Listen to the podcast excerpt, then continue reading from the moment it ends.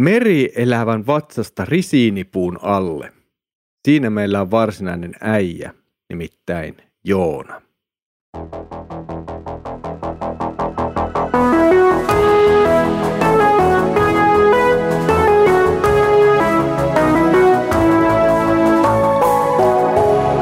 Kirjoitusten pauloissa. Tervetuloa taas mukaan Kirjoitusten pauloissa Raamattu podcastin pariin. Jatkamme jälleen Leif Nummelan kanssa pienten profeettojen katselemista ja tänään meillä on vuorossamme Joonan kirja. Tervetuloa mukaan Leif. Kiitos taas. Jos lähdetään, ajatellaan sellaista tilannetta Leif, että on kaunis suomalainen kesä aamu. Istut vaimon kanssa mökin kuistilla. Teillä on siinä äärettömän hyvät kahvikupposet käsissä ja kattelette, kattelette, kun Suomessa on joskus lämmin, sovitaan, että on vaikka 22 astetta lämmintä kesällä aamulla ja aurinko paistaa. Juuri sinä yhtenä, yhtenä päivänä. Yhtenä päivänä. Ja, tota, aurinko paistaa ja, ja jotakin kauniita vesilintuja lentelee siinä ja, ja jotakin tämmöistä ja joku pupu hyppii siinä pihalla. Ja. Sitten yhtäkkiä tota, tulee semmoinen Jumalan ääni sinulle ja sanoo, että kuule Leif, nouse ylös, ota raamattusi ja lähde tästä Tukholmaan. Ja kerro niille siellä Tukholmassa, että se kaupunki tuhoutuu Jumalan tulisateessa kuukauden päästä. Mitä mahtaisi mieleen nousta tuossa tilanteessa?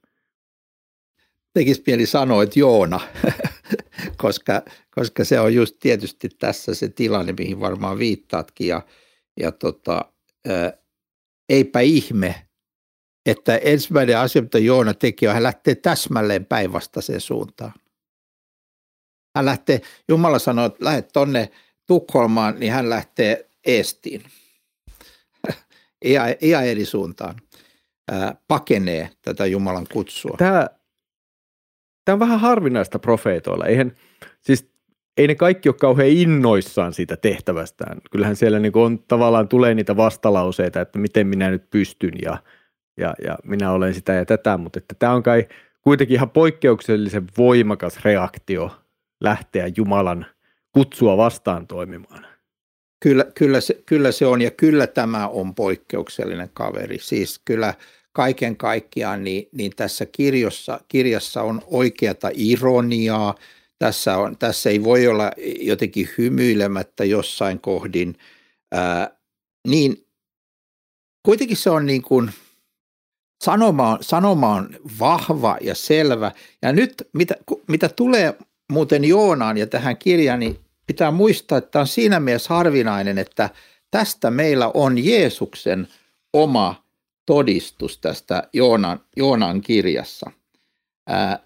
Jeesus, Jeesus puhuu siitä, että niin kuin Joona oli meripedon vatsassa. Ja nyt, jos vielä voisi ajatella niin, että, että okei, no mutta eikö Jeesus voinut tarkoittaa, että niin kuin siinä kertomuksessa Joonasta, niin ongelma tulee siinä kohtaa, että Jeesus sanoo, että viimeisenä päivänä nousee teitä tuomitsemaan Joona – niin ei hän nouse mistään tuomitsemaan ketään, jos ei hän ollut oikeasti olemassa. Eli äh, siis täytyy muistaa, että kaiken tämän äh, humoristisen keskellä, jota elämään voi kuulua, niin elämä on kuitenkin kova juttu, se on todellista. Ja Joonan elämä oli ihan konkreettinen ja todellinen. Mä otan sen täysin niin kuin historiallisena ää, mm. Jeesuksen sanan perusteella. Niin kyllähän, jos ajatellaan tätä kirjaa, niin sehän asettuu kyllä siis ihan – oikeisiin maantieteelliseen paikkaan. Ninive oli ihan tunnettu kaupunki, joka ilmeisesti ei ollut edes kauhean tunnettu siitä, että se olisi hirveän ystävällismielinen niin kuin ulkomaalaisille ja tällaisille tulijoille, vaan, vaan sehän Joonakin kuvaa sitä aika pelottavaksi paikaksi. Kyllä ja ihan puhtaan niin kuin, äh, mukavuuden halun lisäksi, mihin jo viitattiin, että ei, ei viitsis lähteä nyt julistaa mitään tuomiota, niin tota, sen lisäksi voidaan nähdä kyllä monia motiiveja Joonan kohdalla. Voidaan nähdä kateutta. Hän ei halunnut tota, julistaa evankeliumia Israelin viholliselle. Voidaan nähdä tämmöistä kansallismielisyyttä siinä mielessä, että hän, et, et jos, jos joku maa uhkaa toista maata, niin kuin Niineve uhkasi Israelia, ja, ja, ja, ja tota, niin, niin haluatko sä silloin lähteä julistamaan anteeksantamuksen mahdollisuuttakaan niille vihollisille? Eli tässä, tässä vaaditaan kyllä Joonalta todella niin kuin kypsää asennetta ja tämmöistä Jumalan hengen muokkaamaa asennetta, että hän ylipäätään lopulta menee sinne sitten tosin vastahakoisesti, mutta Jumala toimittaa hänet sinne. Tämä voi olla ehkä vähän brutaali vertaus ja, ja poliittisesti ainakin epäkorrekti, mutta mä ajattelen sitä, mitä tapahtui äh, 90-luvulla Suomessa, kun Neuvostoliitto kaatui ja meiltäkin niin kuin kansanlähetyksestä lähti miehiä viemään evankeliumia siihen tavallaan, no silloin se oli lähinnä Karjalan aluetta, siinä oli varmaan su, tämmöistä sukulaisheimorakkautta ja, ja tämmöisiä asioita, mitkä ei ole sinänsä mitenkään vääriä tietenkään. Mutta jos ajatellaan, mitä pahaa mekin jouduimme Neuvostoliiton taholta kokemaan, niin sitten olla, ja nämä miehet, jotka sinne meni, oli sen ikäisiä osittain – jotka olivat aidosti joutuneet kärsimään joko siitä, että heidän vanhempansa olivat ihan aidosti rintamalla. En tiedä, oliko kukaan heistä itse. Ehkä joku saattoi olla jopa niin sinä, että saattoi olla itse siellä joutunut olemaan. Ja, ja sitten mennään sinne raamattu kädessä avustuskuormien kanssa nostamaan pientä kirkkoa, joka alkoi siellä vähitellen taas muodostua ja, ja perustamaan seurakuntia, viemään evankeliumia, viemään lähimmäisille apua, rakkautta, laupeutta sinne. Ja en, en voi jotenkin välttyä tältä mielikuvalta. Se on musta ihan realistinen mielikuva. Yksi, kok, yksi hyvin kokenut ää, ää, ensin Neuvostoliiton aikana työtä sinne tehnyt ja sitten Venäjällä itse sitten myöskin asuneena, niin sano, sano mulle kerran, että, että kyllä siellä niitä tulijoita oli niin, kuin, niin sanotusti niin kuin monella asenteella.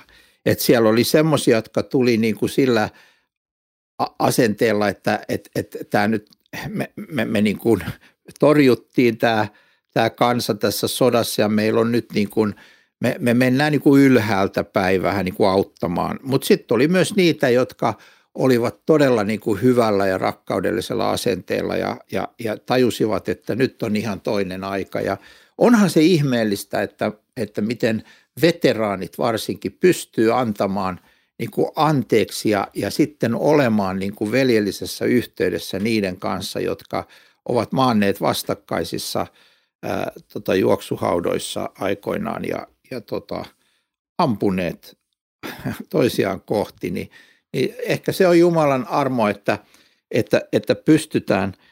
Ja tota, tässä, tässä vaan on niin kuin se, että Jumala joutuu tässä tapauksessa tekemään tämmöisen erityisen toimituksen, joka minulle on kyllä lohduttava. Että kun tämä Joona joutuu tänne tämän meripedon, mikä lieneekin sitten kalata joku muu, niin ää, toimittamana sitten sinne lopulta Niineven rannikolle, niin tota, siis tulee mieleen niin kuin tällainen, että jos Jumala haluaa sinut jonnekin, niin sä päädyt sinne. Siis tavalla tai toisella. Ja jos, jos on tarkoitus, että sinä olet se ihminen, joka menet jonnekin tiettyyn maahan esimerkiksi, niin älä huolehdi, jos tulee esteitä matkalle. Jos Jumala haluaa sut sinne, niin sä päädyt sinne. Ja vaikka sä et haluaisi sinne, niin sä päädyt sinne, jos Jumala haluaa sut sinne. Koska hän ohjaa kuitenkin Tässä on historiaa. jotain sellaista, mikä tulee hyvin lähelle lähetystyöntekijän kokemusta. Siis osalla on selkeästi haluan tuohon maahan ja mennään ja tehdään kaikkea. Sitten tulee stoppi. Ja sen asettaa milloin mikäkin. Siinä voi tulla joko sen valtio ei ota vastaan ja sanotaan, että no ei tänne ole mitään asiaa, että pääse. Tulee terveydellisiä haasteita, että ei voikaan joutuu miettimään jotain uusiksi. Siis, tai sitten tulee sitä, mitä me on jouduttu elämään tilanteessa, jossa, jossa ei enää voi luottaa siihen, että voidaanko olla jossain maassa ja joudutaan perheen tilanteen ratka- te- seurauksena tekemään ratkaisuja ja muuttamaan. Ja nämä on aika isoja juttuja sitten, kun katsoo, että lähdet pienen seurakunnan keskeltä sen ainoana pastorina ja joudut toteamaan, että minun täytyy lähteä täältä. Et ensin tulee se, että junalla lähettää sinut sinne, te meet sinne, tulee, että joudut lähteä ja katsot, että tämä on niin kuin valmis. Että ei täältä voi lähteä vielä, mutta on pakko.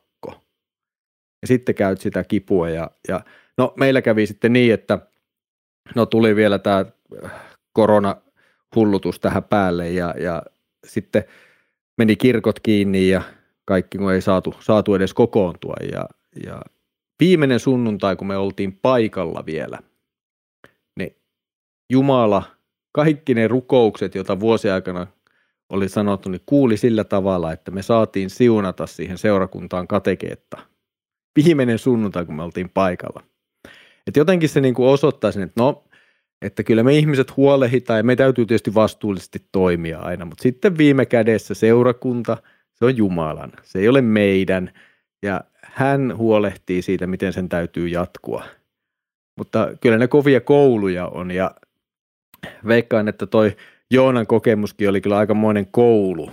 Siis, että jos ei, että hän lähtee pois, no se vielä nyt menee, että ihminen voi hypätä lentokoneeseen tai autoon ja lähtee, Joona lähtee merimatkalle, mikä nyt tuohon aikaan ei aina ollut mitenkään kovinkaan turvallinen taatusti.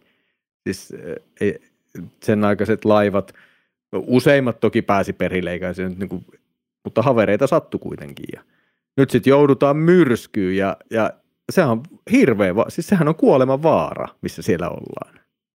Kyllä, ja sitten tulee tämä ehkä jollain tavalla ensimmäinen tosi ironinen tilanne, että siellä on, siellä on siis kaikkia merimiehiä, kaikkia, ja niistä kerrotaan, että he kukin huusi niin kuin Jumalaansa avuksi. E, ja, ja tota, sitten missä meillä on Joona nyt sitten, tämä suuri lähetystyöntekijä? Hän nukkuu. Hän nukkuu siellä meri, äh, siellä laivan uumenissa, kun, kun kaikki muut huutaa Jumalansa ja, ja on, on, on niin kuin hädissään.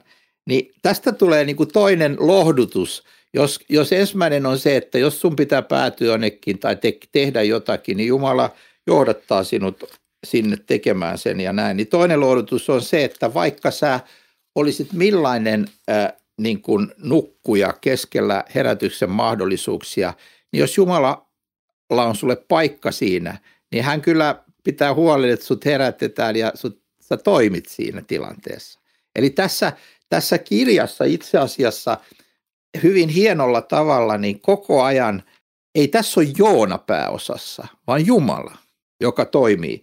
Ja, ja nämä kaverit tulee herättämään sen ja hänet ja sanoo, että, että hei, että, että, että, niin hän tunnustaa sitten, että hän palvelee tätä niin kuin ainoita oikeita Jumalaa.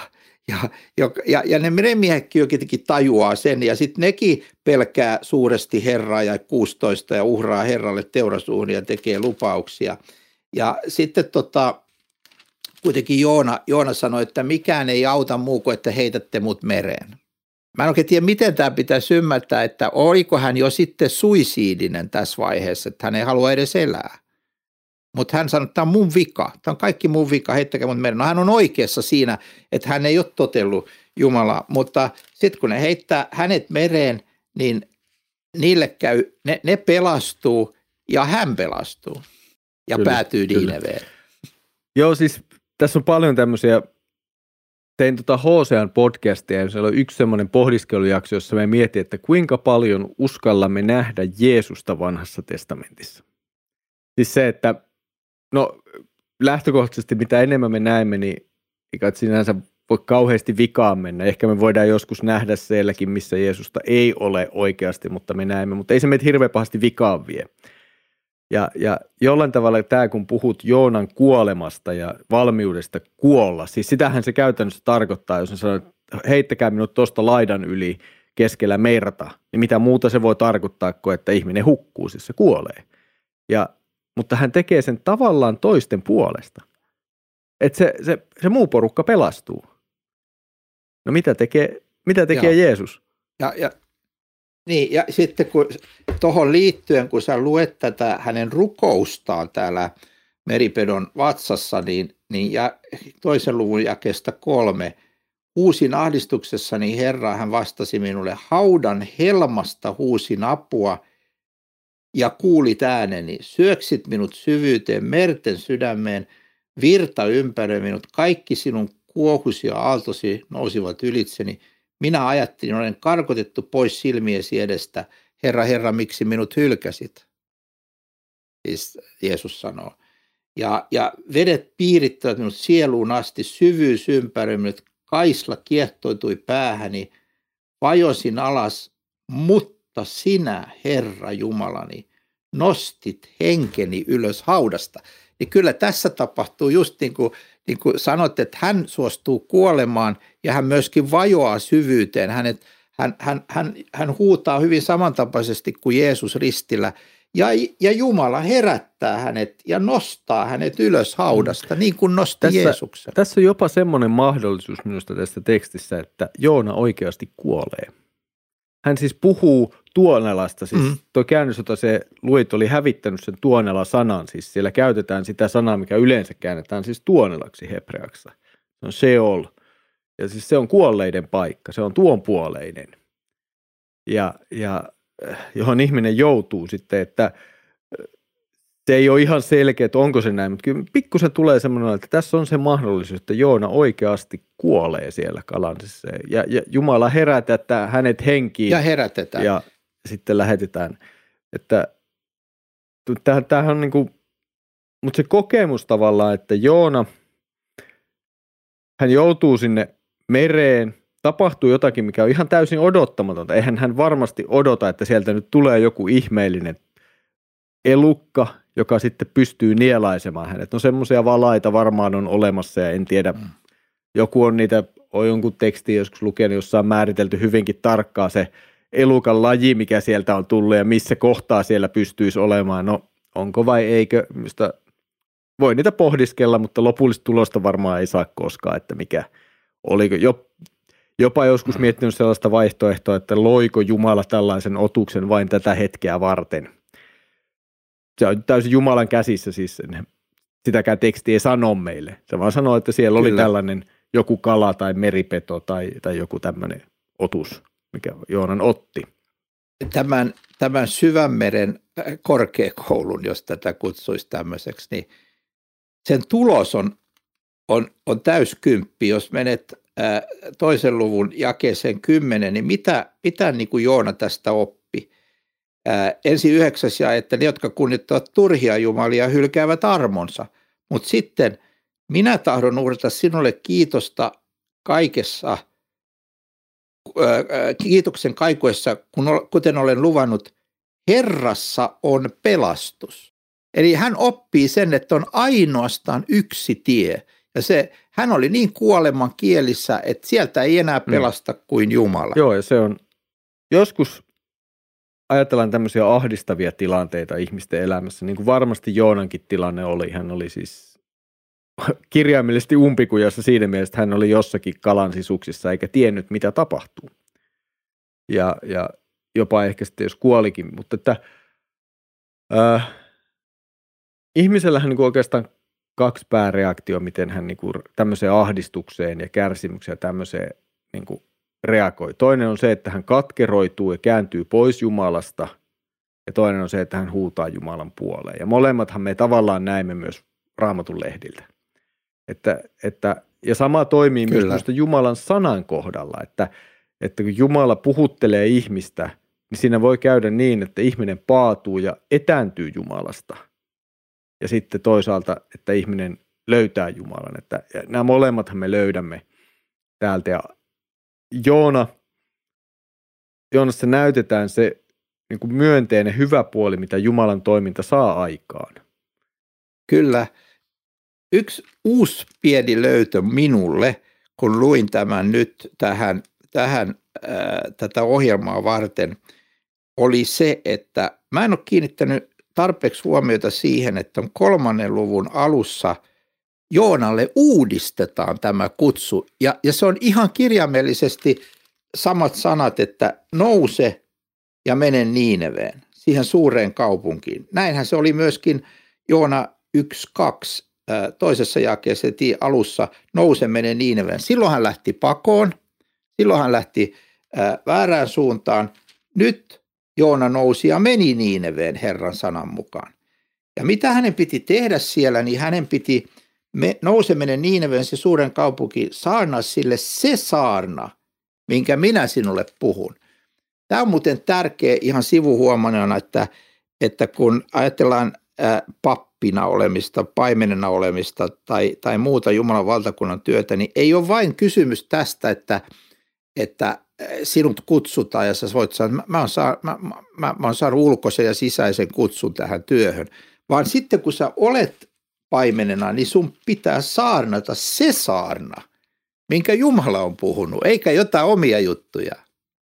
Eli tavallaan tässä on niin kuin, äh, hyvin tämä e-, evästys. Ja, ja nyt kun hän on sen Syvänmeren korkeakoulun käynyt läpi ja sieltä valmistunut, niin hän, hän todella niin kuin, äh, tottelee ja sanoo, että, että, että sanotaan vain yksinkertaisesti, että hän menee sinne Niineveen ja, ja, ja tota, siihen valtavaan kaupunkiin ja, ja hän saarnaa. Tuossa sanoit siellä. jotain aika tärkeää. Myös semmoiselle pastorille ja saarnaalle, joka haluaa pitäytyä Jumalan sanassa ja haluaa aidosti sitä julistaa sen sanan mukaan, niin muistan, mä kahdeksan vuoden jakso tuossa, me pidin yl, keskimäärin pitkälti yli 40 sunnuntai-saarnaa vuodessa, lähes aina suurin piirtein samoille ihmisille. Aina joku vierailija saattoi olla, aina saattoi olla joku uusi ihminen paikalla, mutta pääosa siitä joukosta oli aika lailla sama. Ja sitten välillä tulee semmoinen kiusaus, että ainako minun pitää julistaa tämä sama Jeesuksen ristin kuolema ja ylösnousemus. Eikö tässä nyt voisi vähän vaihtaa teemaa ja vähän siis se kiusaus niin kuin päässä, että ainako minun pitää näille ihmisille tätä samaa jaksaa sanoa. Ja me joskus sitä kerroin sitten vähän kokeneemmalle toiselle pastorille, hänen vastauslaikista, niin, no mitä muutakaan. Et siis totta kai raamatun teksteillä teemat vaihtuu ja se niin kuin pää jonkun verran siellä eri asioita, totta kai kun luetaan raamattua laajasti ja, ja saarnasin välillä vanhasta testamentista ja välillä kirjeistä ja välillä evankeliumiteksteistä. Niin kyllähän siellä teemoja on erilaisia, mutta kyllä ne aina jotenkin päätyi tähän – evankeliumiin rististä ja ylösnousemuksesta ja Jumalan teoista meidän syntiemme anteeksi antamiseksi. Ja, sitten me totesin siinä jossain vaiheessa myöskin sitä, että no, minähän saarnaan tätä yhtä lailla myös itselleni. Täsmälleen. Tässä, tässä muuten tulee myös kolmas lohdutus nyt tämän myötä. Eli jos se ensimmäinen oli se, että jos sun pitää päätyä jonnekin, sä päädyt sinne. Toinen oli se, että vaikka sä nukkuisit, niin Jumala pitää huolet, että sä hoidat sen homman. Kolmanneksi, hän saa uuden mahdollisuuden. Ja tämä on tosi hieno. Siis eihän, Jumalahan olisi voinut tehdä niin, että, että, että jos kaveri lähtee päinvastaiseen suuntaan eikä halua ja menee nukkumaan, niin antaa sen nukkua pois. Mä otan toisen kaverin. Mutta ei, vaan hän, hän kuljettaa Joonaan sinne, minne hänen pitää mennä ja sitten hän antaa uusia uusii tämän kutsunsa. Ja sittenhän tulee koko Joonan kirja suuri yllätys tässä, että, että tota, kun hän saarnaa ää, siellä vielä 40 päivää ja Niineve hävitetään. Ja antaa tarkan, tarkan aikarajan. Teillä on 40 päivää aikaa, sitten teidät tuhotaan. Niin Niineven miehet uskoivat Jumalaan. Kuuluttivat paaston, pukeutuivat säkkeihin – suurin pieniin asti. Kun sana tästä saavutti Niinevän kuninkaan, niin hän nousi valtaistumetaan, riisui viittansa päältään, verhotui säkkiin ja istuitui tukkaan ja kuulutti, että älkööt ihmiset, älkööt eläimet, ää, naudat ja lampaat, maistako mitään, eli paasto, verhotukoot ihmiset ja eläimet ää, säkkeihin, huutakot voimakkaasti Jumalaa ja kääntykööt itse kukin pois pahalta tieltään sekä kättensä väkivallasta. Ehkä Jumala jälleen katuu ja kääntyy pois vihansa hehkusta, niin ettemme huku. Nämä ottaa vastaan tämän sanoman. Tästä tulee massiivinen herätys, kun tämä Joona saarnaa sitten lopulta tässä. Ja se, kun Jumala näki heidän tekonsa, että he kääntyivät pois pahalta tieltään, Jumala katui sitä pahaa, minkä hän oli sanonut tekevänsä heille, eikä tehnyt sitä. Niin siis tässäkin nähdään jälleen kerran tämä, että miten pyhä Jumala on. Hän, hän todella tuomitsee synnin. Hän, hänellä oli tuomio valmiina näitä epäjumalan palvojia vastaan. Mutta sitten myös kuinka armollinen hän voi olla. Ihmiset, jotka tunnustavat syntinsä, niin he saavat armon. Ja tämä, tämä valtava, valtava viesti jälleen Kyllä. kerran. Jotenkin tämä on puhutellut minulta aika paljon tässä, kun me on näin, näin muutamaa kirjaa luettu, niin tämä tulee jatkuvasti esiin. Kyllä. Ja vahvasti ja selkeästi, että 40 päivää, mutta sitten kun tunnustetaan, että et, et Herra, sä oot meidän ainoa toivo, anna meille anteeksi, ää, käännytään hänen puolensa, niin sieltä tulee armo, aina. Aina tulee armo. Tämä on muuten myös totta niissä vaikeissa kohdissa vanhassa testamentissa, jossa, jossa, jota ihmiset tuskailee, että kun täällä on niin kova tämä tuomio, niin siellä on aina ollut se pitkä aika, joidenkin kansojen kohdalla satojen vuosien aika, jolloin koko ajan tulee sanomat, käänny, käänny, älä tämmöinen väärän suunta. Ja kun ei millään kuunnella, niin sitten itse kävellään lopulta siihen tuhoon. Mutta tässä, tässä Jumala arvahti. Ja sitten tulee toinen Joo, yllätys. Kyllä. Eikö niin? Mutta ennen, kuin mennään, ennen kuin mennään siihen, niin se tulee niin kuin toinen asia, mikä tässä on hyvä muistaa, kun ollaan vanhan testamentin äärellä, niin Niniveläisethän eivät olleet siis Jumalan valittua kansaa.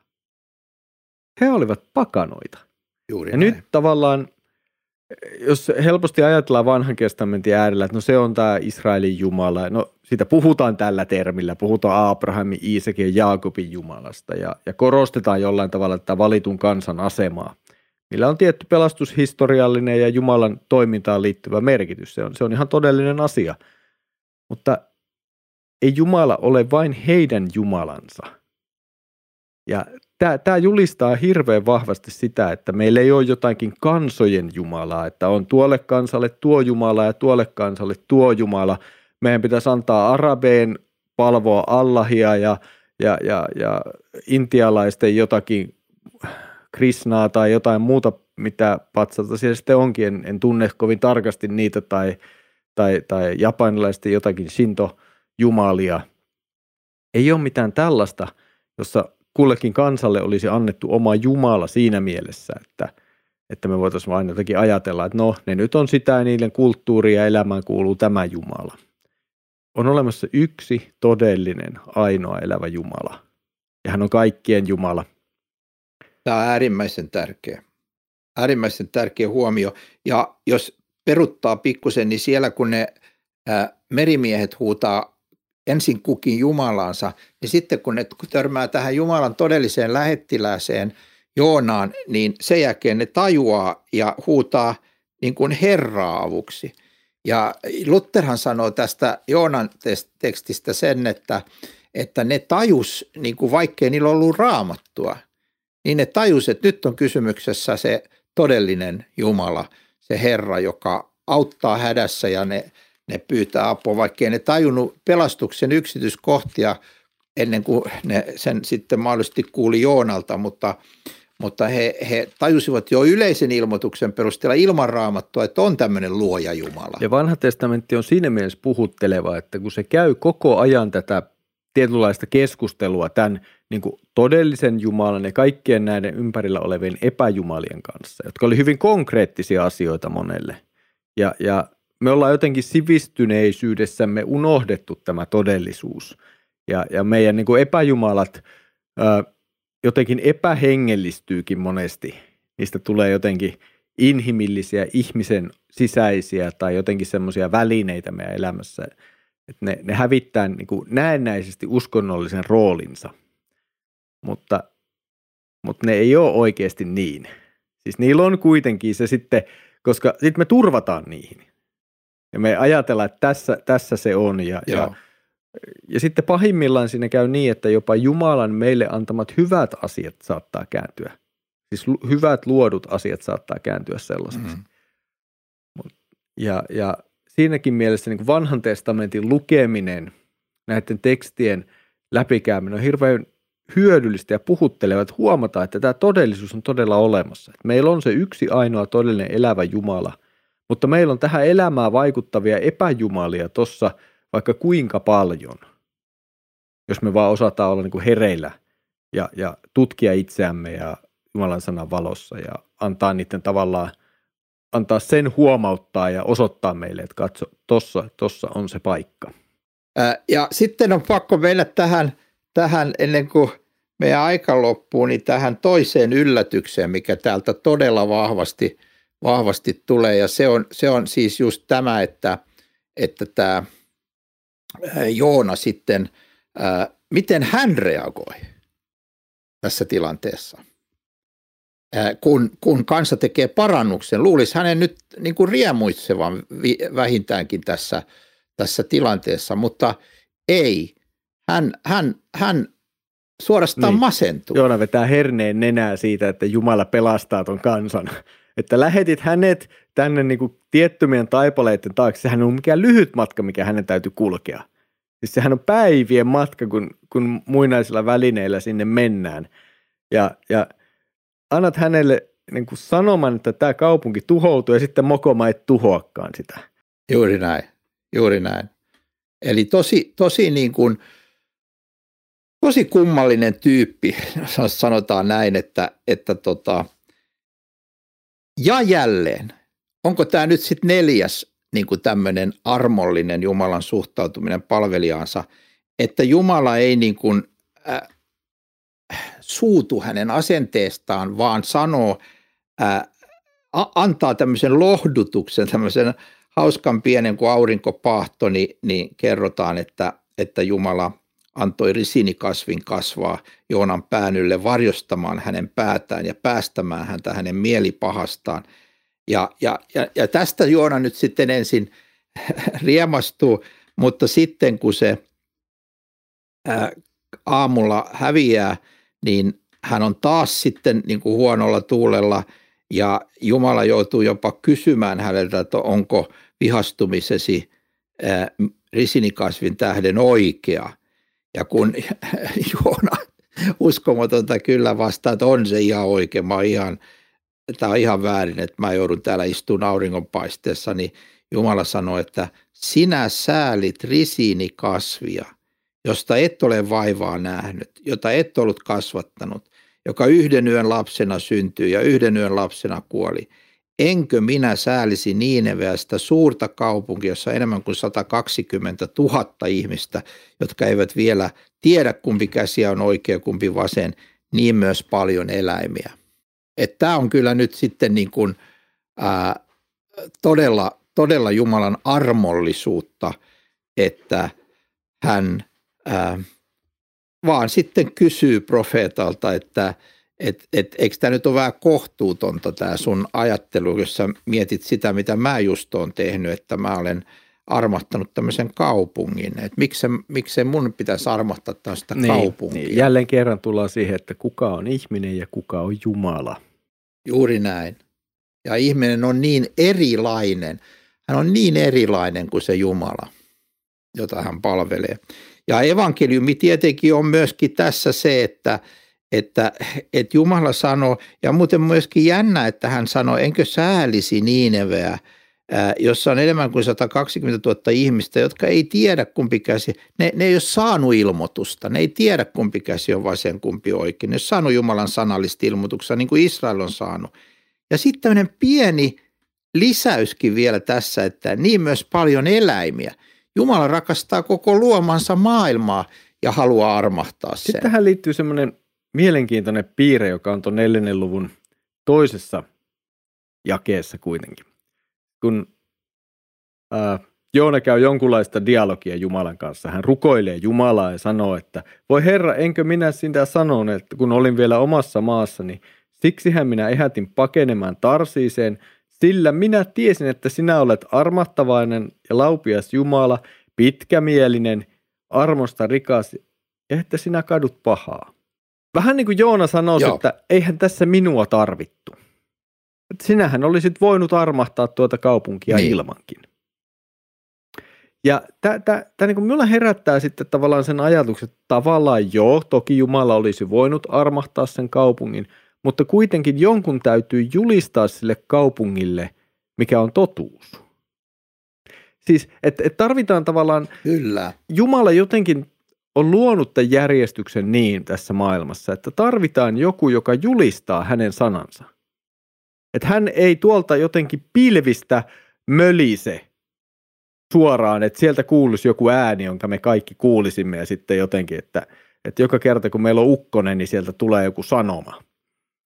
Vaan, vaan tarvitaan joku, joka julistaa sen. Ja siis tämähän käsittääkseni jotenkin toimii tänäkin päivänä, että kyllä Jumala voi armahtaa ja armahtaakin niin kansoja kuin yksilöitäkin, mutta hänen sanansa täytyy silti julistaa. Juuri näin, hänen sanansa täytyy jonkun tuoda meille. Se, se, on se, se on se väline, jolla me kuullaan ja opitaan Jumalasta. Muuten me luodaan hänet vaan omassa päässämme ää, oman, oman mielemme mukaiseksi, eli, eli hän itse ilmoita itseään meille.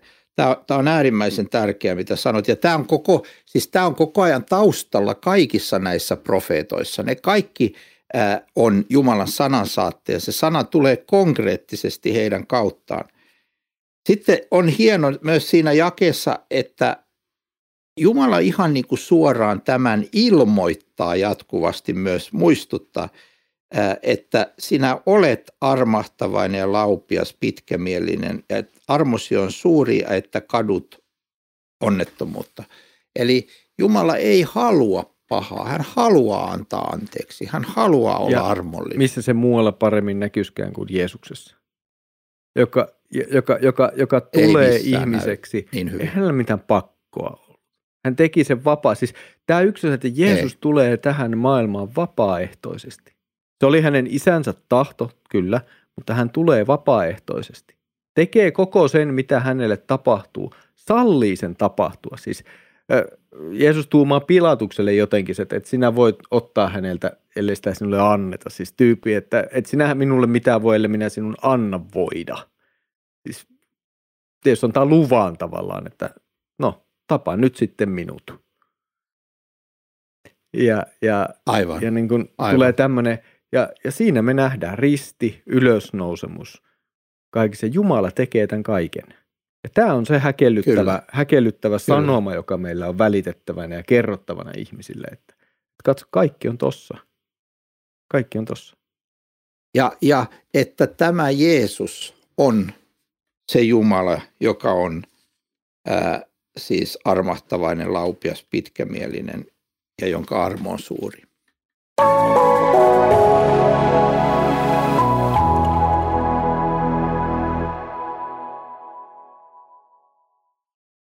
Tähän loppuun vielä, ennen kuin päätetään, Jeesus viittaa Joonan kirjaan ja viittaa yhteen tiettyyn asiaan myös omassa elämässään, jos näin voisi sanoa. Puhuu kolmesta päivästä. Mitä tämä leffa puhuu sinulle? Se puhuu sitä, että tässä niin kuin koko Joonan kirjan päätapahtuma, siis se miten, miten se pelastus sinne Niineveen tulee – se tulee sillä kautta, että Joona ää, lentää sinne mereen, heitetään mereen ja joutuu sinne syvyyksiin ja Jumala hänet herättää sieltä. Sitä kautta tulee se pelastus. Niin samalla tavalla Jeesuksen kuolema astui alas tuonellaan, nousi kolmantena päivänä kuolleesta. Se on meidän pelastus. Sitä kautta me pelastumme. Se, sen avulla me Se on ihan yhtä konkreettinen se, mitä Jeesukselle tapahtuu kuin mitä Joonalle tapahtuu. Hän todella kuolee joutuu hautaan ja hän todella ruumiillisesti tulee ylös sieltä kävelemään maan päälle. Siis nämä esikuvat on hirmuisen vahvoja tässä, mihin Jeesuskin viittaa tavallaan, että, että aivan kuten hän omassa puheessaan sanoo. Ja siinä, siinä nähdään, miten Jumalan sana – jollakin tavalla on yksi suuri kokonaisuus, vaikkakin valtavan pitkän ajan sisällä kirjoitettuna ja historiallisten tapahtumien kautta meille tulee, mutta sillä kuitenkin on se yksi pääviesti ja se tähtää Kristukseen. Kyllä, kyllä ja Joona on kyllä keskeisesti tässä viestissä. Näin. Tässä oli tämänkertainen kirjoitusten pauloissa raamattu podcast. Kiitos Leif Nummela taas, että olit mukana tässä keskustelussa. Hieno, hieno taas olla keskustelemassa vanhan testamentin profeettakirjan äärellä. Seuraavalla kerrallamme, seuraavalla kerralla me jatkamme Miikan kirjasta. Tullaan taas, voisiko sanoa, ehkä pikkusen vaativampaan tekstiin ja pikkusen hurjempaan omalta osaltaan myöskin. Mutta siitä sitten seuraavalla kerralla. Mutta nyt Herramme Jeesuksen Kristuksen armo, Isä Jumalan rakkaus ja Pyhän Hengen osallisuus olkoon sinun kanssasi. Aamen.